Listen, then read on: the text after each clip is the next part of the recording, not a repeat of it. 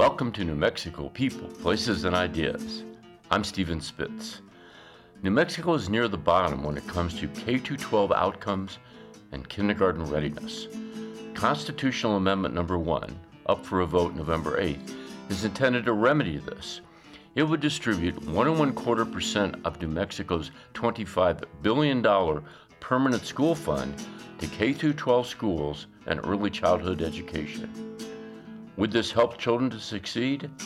To answer that question, we're going to listen back to an interview I did with Paul Tough, who followed up How Children Succeed with his book Helping Children Succeed.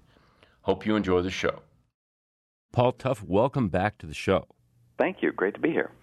Paul, this is your third book about poverty and education. Why this book? Well, this book really has its roots in my last book, How Children Succeed, um, and that book was about the our growing understanding of the importance of this set of personal qualities, skills, sometimes called non-cognitive skills, sometimes called character strengths, things like um, grit and curiosity, conscientiousness, and self-control. And after I finished that book, um, I, I you know would go around and talk about it to different audiences and talk to lots of teachers and uh, people who are working directly with kids. And the question that I heard from a lot of them was, well, this is all very interesting, but now that we know this, what do we do? How do we actually help?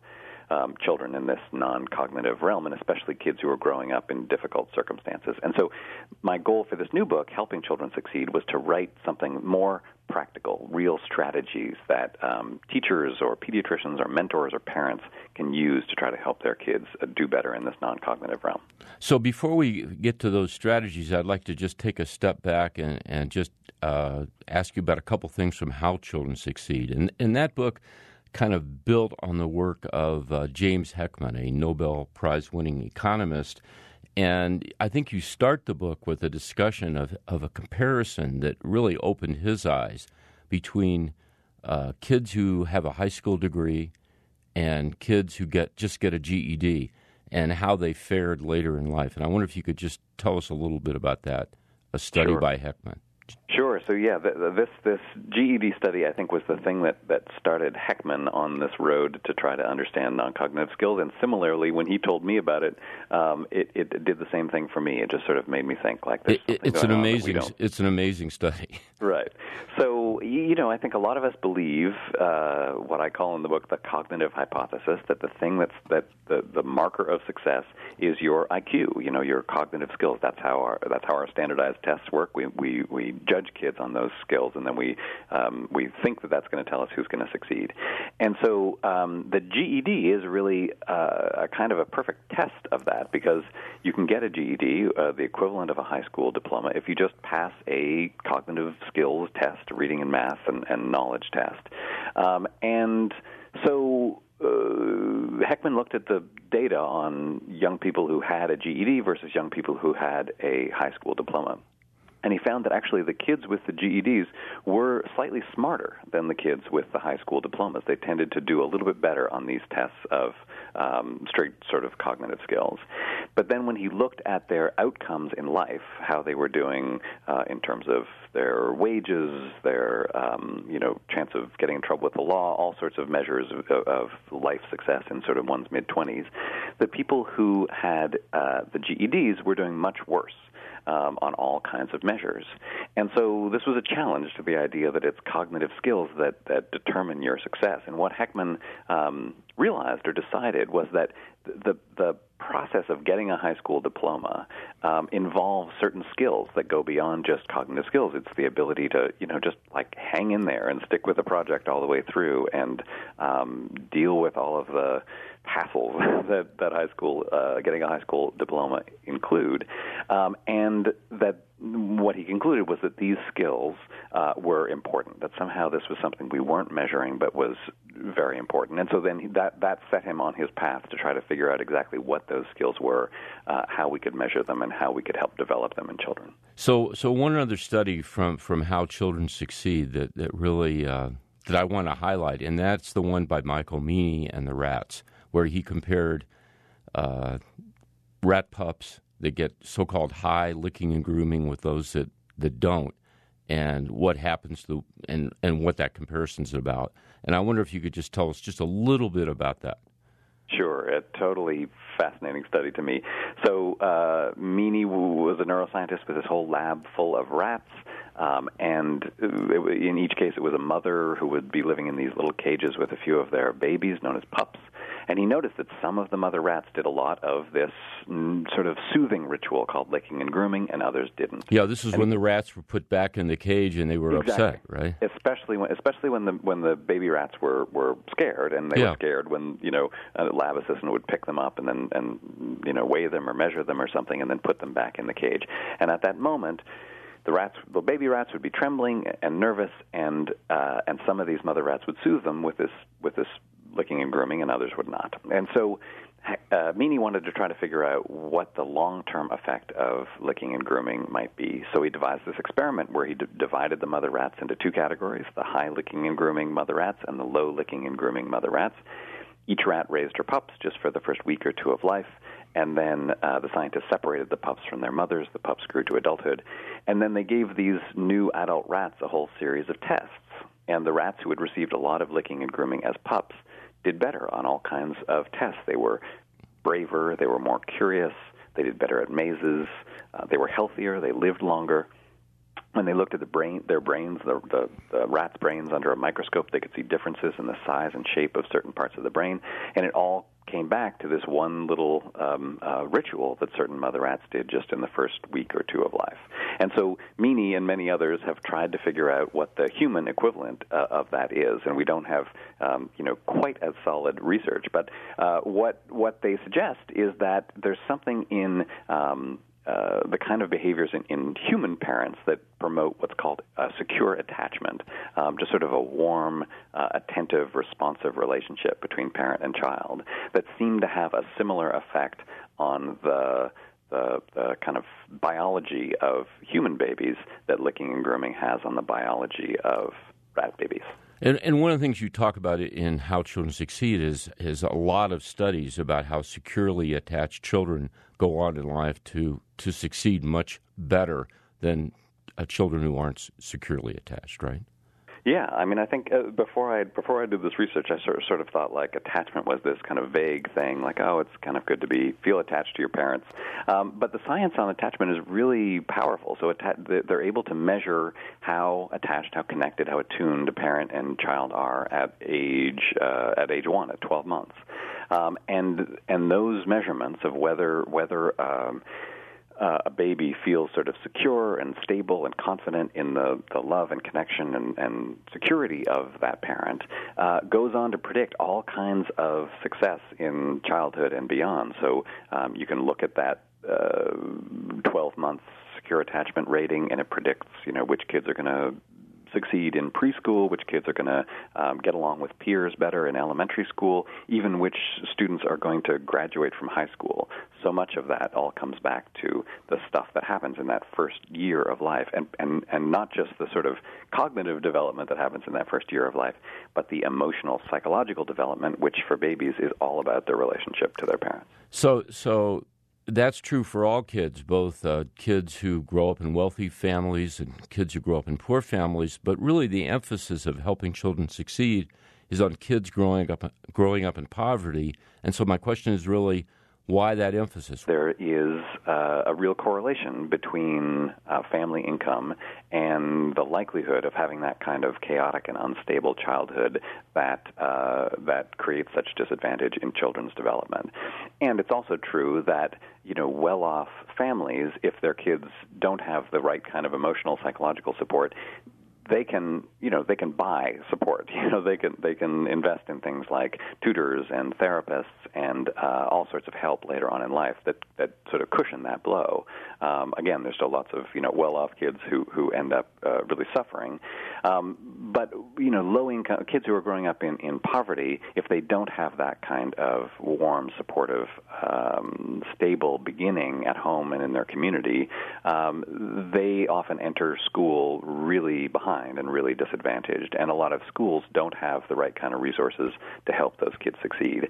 So that was the phenomenon, the problem that I really wanted to take on in this new book. And I wanted to try to figure out um, ways to address that both uh, outside of school, in the home and in the community, and in the classroom as well.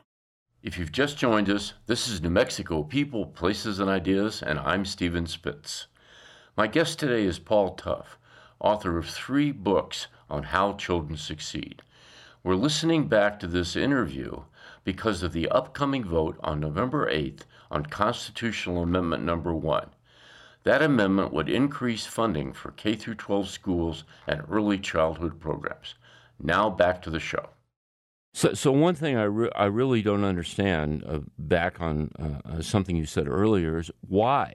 You know, you, said that a nurturing, positive relationship between parents and children, you know, leads to these non-cognitive uh, skills. Mm-hmm. Uh, but why is that true, and why is it not true if if the, if children don't get that? What's the what's the relationship that explains that?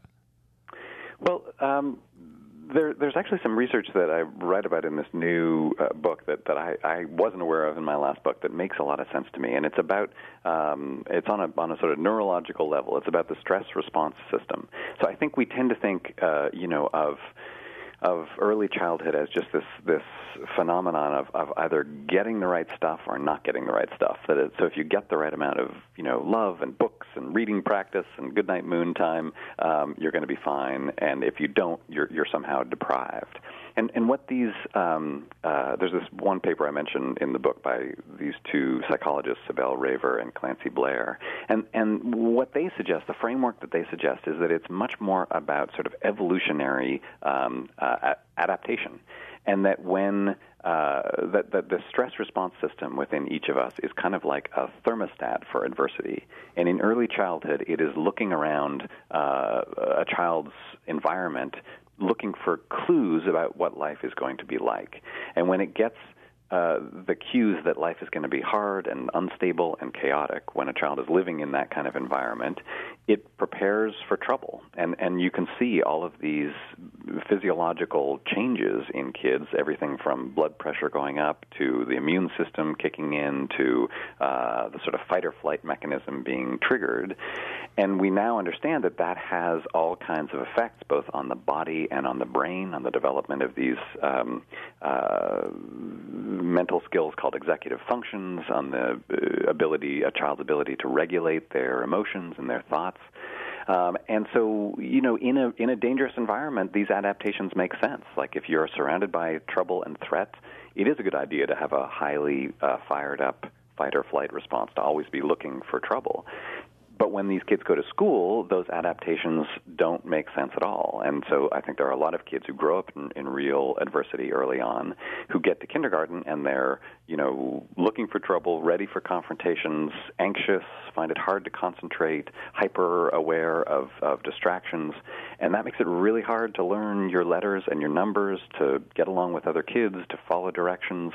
Um, and right now, we don't have a mechanism within our schools to help kids who have had those sorts of adaptations we tend to just look at them as behavior problems and think that the right way to deal with them is to, you know, punish them or reward them and try and change their behavior that way. But punishments and rewards, I think, given the, the extent of the of that sort of uh, biological adaptation, you know, just just like getting a kid to sit in the corner is not going to help him or her develop the kind of uh, self-reflection and self-control uh, and self-regulation that that is really needed to succeed and survive at school. Um, be, be, before I ask you more about that, I'd just like to, to ask about. You said the book was about practical strategies, and I'm wondering if if you found that there were interventions. You, you, you said that this stress response system can be very destructive, mm-hmm. and you also said that this nurturing relationship can be very positive. It's what builds these cognitive skills. Have you seen have you seen or read about interventions that actually promote these non-cognitive skills, uh, even in stressful situations? Yes, so there are a few. There's some that I write about in, in early childhood, and some that I write about later in in K-12 classrooms. Um, in early childhood, I think the most effective ones are ones that work directly with parents, uh, beginning in children's earliest years when when they're still babies um, and and try to promote the secure attachment. Um, and one of the things that's really um, encouraging about this research is that it's not that complicated. You know that if like there's there are a lot of parents, especially parents in uh, living in poverty, are just stressed out. Uh, don't you know are like resentful of the fact that their parents. I mean, as we all are sometimes. Um, you know, don't feel like they're good parents, um, and don't have a lot of resources to help them through those crisis moments. And so there are these home visiting programs that that will send a home visitor, you know, just like an hour a week into the home uh, of one of those stressed out parents. And the one, the two programs that I've uh, observed and wrote about in in helping children succeed that I think are especially effective, they don't like come in with a with a bunch of like rules and lists and here are the five things you should do to build your child's brain. Instead, the home visitor just observes the parent interacting with her uh, child, and at the moments where she's doing things that are especially uh, likely to encourage that uh, kind of warm connection between parent and child, they give positive feedback. They say, "Yep, yeah, look what you're doing right there. It's great. That's really helping her. You're connecting with her. You're looking in her eyes. You're uh, having these sort of serve and return back and forth uh, interactions with her." And that does two things. I mean, that positive reinforcement just encourages the parents to do more of it, but it also makes them feel good about being parents and and uh, and about their own abilities. And I think that that message is a big part of why these programs work. They don't. It doesn't feel like someone from the outside coming in and lecturing and saying, "Oh, you're doing everything wrong. Start again." It's saying, "You know what to do. You just need to do a little bit more of it." Um, and these programs have really powerful um, results. Uh, not only do they, even though you know the intervention is entirely with the parents, kids whose parents are enrolled in these programs, uh, it changes their behavior, it changes their success in school, and most remarkably, it even changes their um, biology. Uh, you can see differences in the levels of certain stress hormones in kids once their parents go through this program. So, so when you when you say that, are, are these controlled sort of studies with a with a control group where you're comparing kids who get this with kids who don't get this? Yeah, they are. So this one, the the, the one that I think is best studied. Uh, there, there, are two programs like this that are, are kind of working in parallel, one from the University of Oregon and one from the University of Delaware. Uh, and I write specifically about a couple of studies from the one at the University of Delaware um, that, uh, yeah, did this big randomized controlled study uh, where some parents went through this program called ABC, and others um, just did sort of more standard uh, home visiting. And this attachment based home visit- visiting made this huge difference, again, not just on kids' behavior, but on their uh, neurobiology, on, on their stress hormones. If you've just joined us, this is New Mexico People, Places, and Ideas, and I'm Stephen Spitz. My guest today is Paul Tough, author of three books on how children succeed. We're listening back to this interview because of the upcoming vote on November 8th on Constitutional Amendment Number 1. That amendment would increase funding for K 12 schools and early childhood programs. Now back to the show. So, so my my uh, follow up question, Paul, is: Are these programs are they worth the investment? Like, for example, here in New Mexico, it costs about four thousand dollars per kid per year to have a home to have home visiting once a week. Are, are, is that the kind of investment that actually pays off for society and the state, or uh, you know, is it not worth it? Uh, it's absolutely worth it. I mean, it's expensive. There's no question about it. If we want to uh, really make a difference in the lives of uh, kid, the, the kids who are growing up in the most disadvantaged, we do have to spend yeah a few thousand dollars per kid per year early on. But it is you know like the best investments, it's an investment early on that pays off later, um, and it pays off not only in terms of that that family's well-being and that child's success in school, it also pays off financially, economically, you know, because of the money that's saved down the road in um, special education, in you know juvenile justice, in welfare payments, and incarceration down the road. This is really a program that that can change uh, a child from being uh, an adult who is very much dependent uh, on on society to being uh, an adult who's very much a contributor to society, and that has sort of a, a huge intangible um, payoff for the public as a whole, but it also has a very measurable payoff for the public as a whole. It does save money over the long term. You know, we don't uh, when we think about policies, we often find it difficult to think long term and to think like here's an investment that might pay off 20 years from now. Um, but you know that that is the reality of of investing in education and child development. Um, you know, you're not going to make a lot of money off three year olds, but when that three year old, you know, is is a 25 year old contributing to society, um, you're, you're benefiting.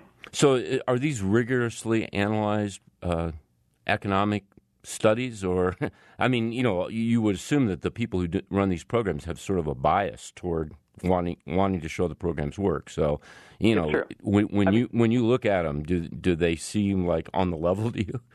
They do. They do. I mean, I think you know. So you you mentioned uh, James Heckman, this Nobel Prize winning economist, and he has done some of the best uh, and and most persuasive, to me at least, economic analysis of the of the value of early childhood investments, and especially this this kind of early childhood investment that works uh, to support families um, in the early years of a child's life. Um, for me, you know, I, I'm I'm persuaded by the by the economics, but in a in a broader way, I'm kind of persuaded by the by the science even more. Um, you know, when you see the the effect on a child's development, and then when you you know visit a high school and you see the difference between you know high school students who are engaged and connected and sort of feel good about being in school every day, and those ones who aren't and don't feel that way.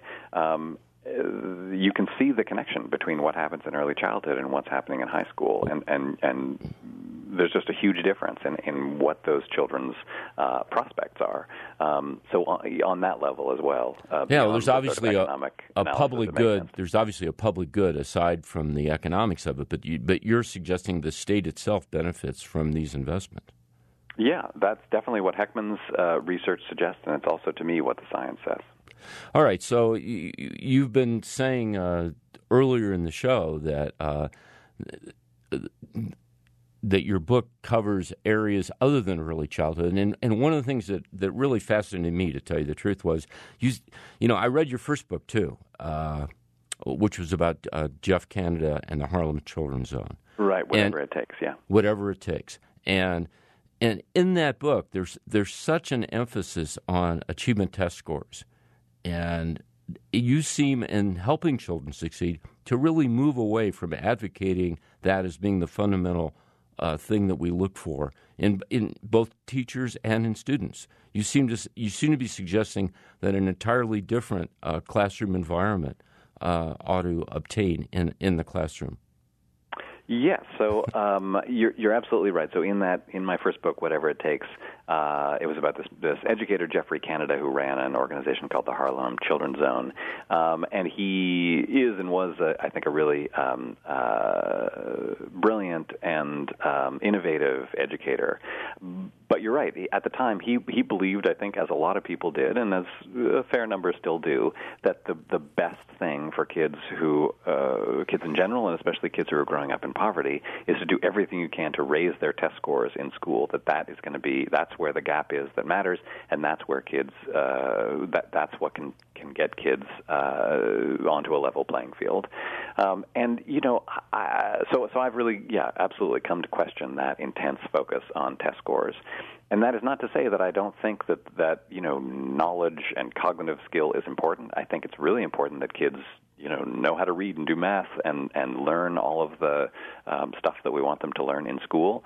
But I think that what a lot of educators have found over the last 10 years during the No Child Left Behind era is that um, running schools based on a narrow focus on test scores alone can actually have a, a really detrimental effect on kids' um, education uh, and certainly on their psychology and their well-being that that we it, it's led a lot of schools to narrow their curriculum and narrow their focus.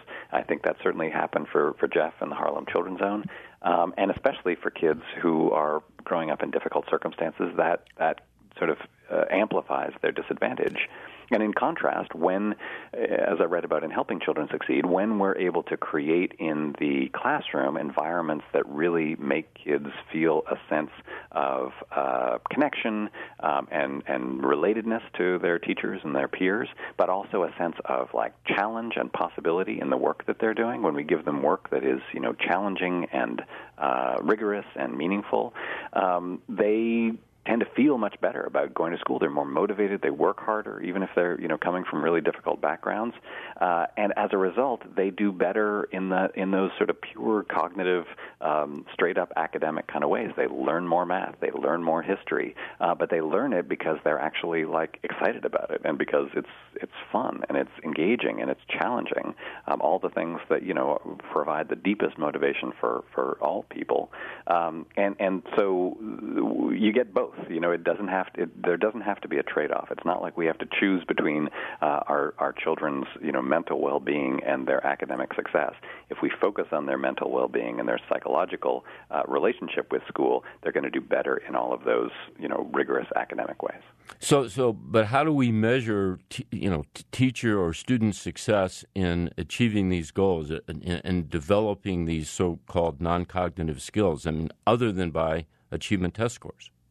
Well, it's a challenge, no question about it, um, and uh, and it's it's something you know there there's a big push across the country to try to figure out like how do we measure you know these these non-cognitive qualities like perseverance and self-control and grit um, and one of the things that I read about in, in Helping Children Succeed is this experiment by uh, an economist at Northwestern University named Kirabo Jackson, who, who found this kind of innovative way to measure uh, those skills. Because the problem is we don't have a good, you know, there's no good test we can give someone for perseverance or for grit or for self control.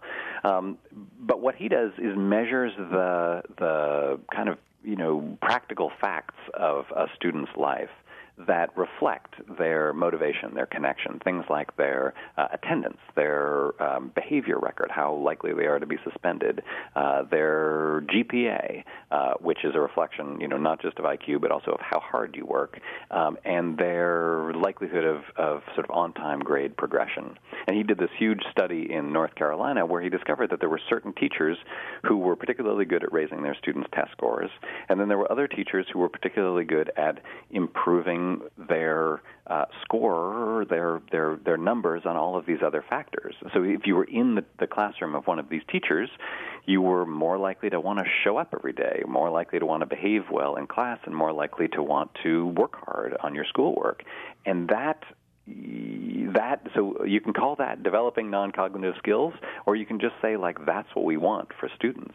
Um, and so to me like trying to parse out and measure specifically like how much grit or self-control any one student has is not a particularly productive uh, angle. But looking at how kids behave how motivated they are how likely they are to work hard um, how much how much effort they put in at school that's the stuff that I think really matters for both students and uh, for teachers. And, and again, I think it does pay off down the road on those more um, uh, uh, kind of narrow cognitive skills as well. Once, if you're motivated and connected to your schoolwork, you're going to do better at math and better at reading and better at history as well. We're going to have to leave it there. I would like to thank today's guest, Paul Tough, author of How Children Succeed and Helping Children Succeed.